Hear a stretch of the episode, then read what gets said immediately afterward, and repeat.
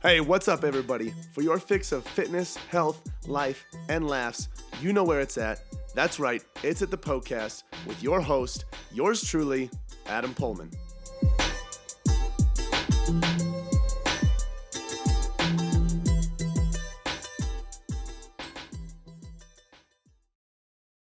What is up, everybody? Welcome to the Poecast where I answer all of your health and fitness uh, and nutrition questions. Today's topic is cardio and whether or not fasted cardio is better uh, or is regular cardio better, and when, when is the best time to do cardio for fat loss. So that's what we're talking about today. If this is your first time at the show, or listening to the show, um, these questions, a large majority of the episodes come in from questions from my followers on my Instagram page. So if you find me on Instagram, Adam underscore Poehlmann Fit, I post a question box on my Instagram story every single Sunday, and that is your place to submit as many health, fitness, and nutrition questions as you want, and I will take those and answer them uh, briefly on the Instagram story as well as in depth here, long form on the podcast. So, whatever questions you have, make sure you save those up. Keep an eye out for the Instagram story every single Sunday, and you can submit those there. So, that cardio question today comes from that Instagram story. Um, other than that, the Eat More Get Leaner ebook is available for free download on the Poehlmann Fitness website it is basically tailored and set up to help you build a, a healthier and a faster metabolism that is going to make fat loss easier for you um, and it's going to and more importantly it's going to help you maintain the results that you achieved because that's the big thing. We all know how to lose weight. We all know what to do but it's more so keeping the weight off and making life enjoyable and manageable without having to worry about uh, fat gain. So that book is going to walk you through that in detail uh, and then if you are interested in coaching at poehlmann fitness online coaching we do have a how does it work page as well as a couple spots open. So if you go to poehlmannfitness.com, P O E H L M A N N fitness.com, go to how does it work. That will explain the process to you, how online coaching works, so on and so forth. And then you can find the coaching services page, which will tell you more about the different services that we offer. So you can go to those links, fill out an application, and then you'll be set up to talk with a coach more um, about online coaching and whether or not it would be a good fit. That's all I have for intros today, guys. So without wasting any more time, let's talk about this whole cardio thing and whether or not fasted cardio is a real deal. And if it is, when should we do it? All right, so today's question from the Instagram story is fasted cardio or cardio pre slash post workout. Um, so I'm assuming there are kind of two questions tied up in this one question, and the first question is fasted cardio um, or regular cardio, fasted or car- fasted or fed cardio, which one is better? Um, and then if it is fed cardio, is it better to do it pre or post workout? That's my guess. Um, so I'll kind of dive into it that way. First off, uh, fasted cardio versus fed cardio. There is a large amount of popularity uh, maybe not as much anymore, but still too much, in my opinion, uh, around fasted cardio. Now, if you're unfamiliar with what fasted cardio is, uh, it is cardiovascular activity in a fasted state. It's exactly what it sounds like. So um, you're not fed, you haven't eaten, and you're doing cardiova- cardiovascular uh, activity. Now, based on the the words that, it, that are used to title this exercise, fasted cardio, one would assume that you are doing um, moderate, even vigorous cardio in a fasted state. In reality, fasted cardio, most of the time, 99% of the time, when people say, Oh, I'm doing fasted cardio, what they're doing is getting up, you know, an hour early in the morning and going on a walk for 30 minutes to an hour. Um, so I wouldn't really necessarily call that cardiovascular activity. I mean, it might be depending on your um, your uh, fitness level, but that is not quite what it is. So for most people, it's fasted walking. Now, the reason that is, is because if you were to do even moderately intense fasted cardio for 30 minutes to an hour, um, you are at a big risk for breaking down muscle tissue uh, and breaking down proteins in order to um, be used as energy. So that is a big time detriment when it comes to your long term fat loss uh, and keeping fat uh, fat off. So most individuals will just wake up an hour earlier and do fasted cardio. Now the question do fasted walking, I should say. Now the question is, which one is better, fasted cardio or regular cardio? Um, there are very, to my knowledge, there are very few studies that show any sort of benefit to fasted cardio whatsoever versus fed cardio.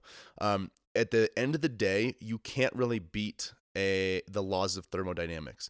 So let's say you are your maintenance calories is 2000 calories um, and you are consuming whatever, you're consuming 2500 calories in a day doing fasted cardio. It doesn't matter. You're still going to put on um, body fat and there is so so therefore there is nothing you know innately great or magical about fasted cardio. Now i think where the credit is due for fasted cardio is having people get up an hour earlier than they normally would get an hour of activity that they normally wouldn't um, and they're getting however many steps in there burning way more calories. I mean because even 100 200 calories whatever that adds up um, when you take that over the course of a week. So you're getting someone to wake up earlier than they normally would to get in a lot more activity that they than they would normally have. And that's what puts them into a caloric deficit. So that would meaning that they would be put in a place where they are burning more calories than they're taking in uh, in the day. There are several studies that show that when calories are equal, um, or when a deficit is equal, when calories are equal from fasted cardio party to a fed cardio party, um, there is no there is no difference in amount of body fat burned. Fed cardio is shown to have the same effect as fasted cardio on fat loss as long as calories are equal and controlled. So, the big thing that you need to remember here with fasted cardio or regular cardio is that uh, it really doesn't freaking matter. You just need to make sure that you get the calories burned and you're burning more calories than you are taking in during the day. So that is that is my answer on the fasted cardio versus fed cardio. Um, another cons- another thing to take into consideration with fasted cardio is keeping in mind your sleep. Um, long term, your hormones that are regulated by sleep are going to play a very big role in your your health and especially your body composition. If you are compromising your sleep, the quality that you get and the quantity that you get to wake up early to go do fasted cardio you might see some benefit short term, but in the long term, it's going to hinder you and it might make maintaining that fat loss a lot more difficult. So let me give you an example. Someone is wanting to lose extra extra body fat and they say, okay, I'm going to get up and do fasted cardio in the morning. And they usually get six hours of sleep and now they're getting five. Or they usually get seven hours of sleep and now they're getting six for this fasted cardio at the end of the day, it would be better to lift weights, build the metabolism, get plenty of sleep. That way, uh, you have a roaring metabolism that doesn't rely on cardio or fasted cardio to lose body fat. Um, that way, your long term health is taken care of, and you can enjoy life a lot more and get a lot better sleep. So, I know I've I've kind of bounced all over the place here, but you have to keep that in mind with the fasted cardio. Are you sacrificing quality sleep? If so, it is not worth it, especially in the long term. Um, so anyway, you see this with competitors a lot. I think one of the things that competitors probably underestimate is their sleep. They're focused on their cardio, they're focused on their nutrition, their training, but then they're not getting enough sleep or quality sleep and even if they are, they're cutting it short because they want to get their fasted cardio in. Um, so, and then what happens is they have all this cardio, all this cardio, all this cardio, all this cardio. They're relying on that cardio to get to competition shape. Uh, and then after they're done, they don't do that cardio anymore. They're not in, in in an energy deficit anymore and they put on a butt ton of body fat, um, especially because their hormones are depleted and completely off because they are so, so, so lean and relying on so much activity to keep that uh, body composition. So that's not a good place to be in.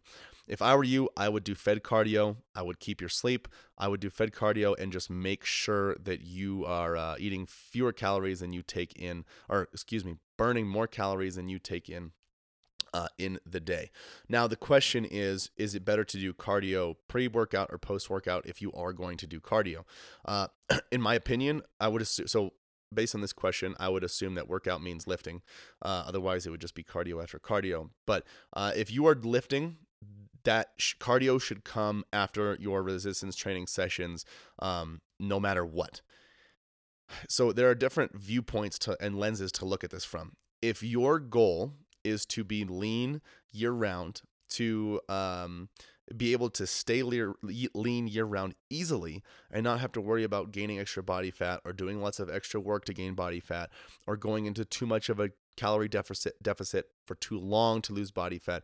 It is extremely important that your priority your number one priority is building your metabolism through strength training with weights. No ifs ands or buts on that one and I would say that's 90% of people's goals, if not more. So, if that is your primary goal, your main focus, your main priority when it comes to your training programming and your training routine, it needs to be centered around resistance training. So, that means that if you are going to do some cardio, you take your focus you know your your secondary tertiary focus is cardio and you can put your cardio after your training sessions now i will say this if the cardio that you are doing after your training sessions is so long and so intense, you could be at risk for counterbalancing or counteracting the the the metabolism boosting signal that you're sending to your body from the weight training. So you still want to make sure that the signal that you are sending to your body from weight training far outweighs the signal that you're sending to your body with the cardiovascular activity. That is something to keep in mind as well.